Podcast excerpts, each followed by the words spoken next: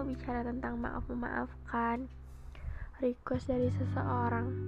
Saranku, dengarkan podcast ini nyambil mikirin ya, ada nggak orang yang harus kita maafin atau yang harus kita minta maaf. So, mari kita mulai. Kita sama-sama tahu manusia fitrahnya lupa dan salah, dan sebagian ada yang menolak memberi maaf. Mungkin karena kesalahan gak lagi bisa ditoleransi. Tapi tahukah, semua karena kita terlalu memikirkan kenapa mereka melakukan itu, kenapa ini terjadi padaku, atau kenapa semua terlihat jahat.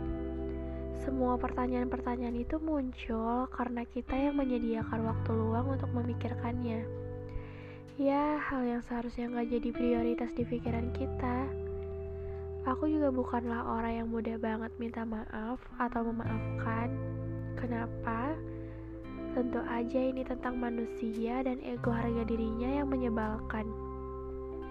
Tapi sejauh ini gak ada salahnya buat mencoba. Jika ada yang bertanya untuk apa, toh gak ada yang berubah dari memaafkan ataupun meminta maaf. Kita tetap aja gak lagi tukur sapa kayak biasanya kan. Menurutku gak gitu cara mainnya. Begini, pernah gak dengar kalimat "jangan sampai nyentuh batas kesabaran aku ya" di saat seseorang lagi nahan emosinya? Pernah gak?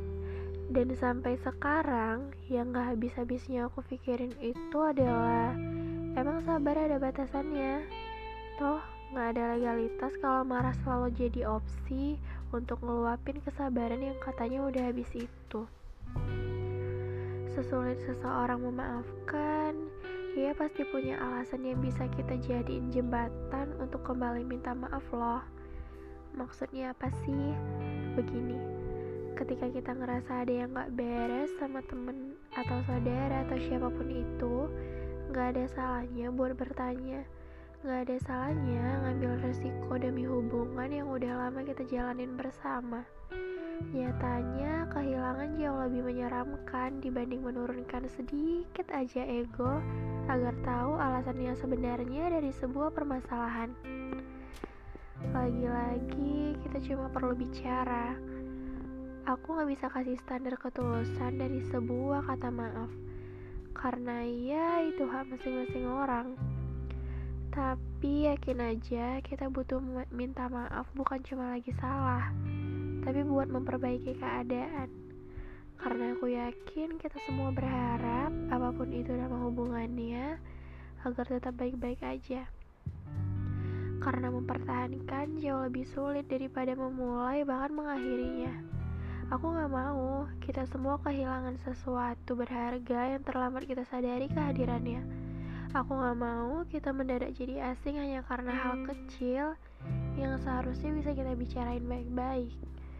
Aku juga gak mau kita berhenti bersama hanya karena takut mendengar kebenaran yang kita sendiri belum tahu endingnya bakal semenyakitkan yang kita bayangkan atau enggak.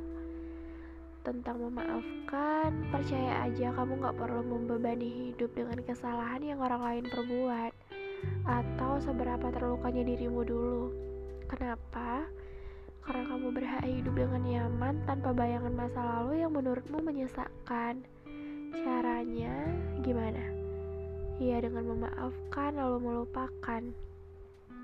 Sesakit apapun itu, sesedih apa kamu ketika mengalaminya, bahkan seburuk apapun mereka memperlakukanmu, kamu hanya perlu memaafkan, lalu meninggalkan hingga akhirnya terbiasa dan lupa bahwa kesalahan itu pernah ada dan membuatmu menderita.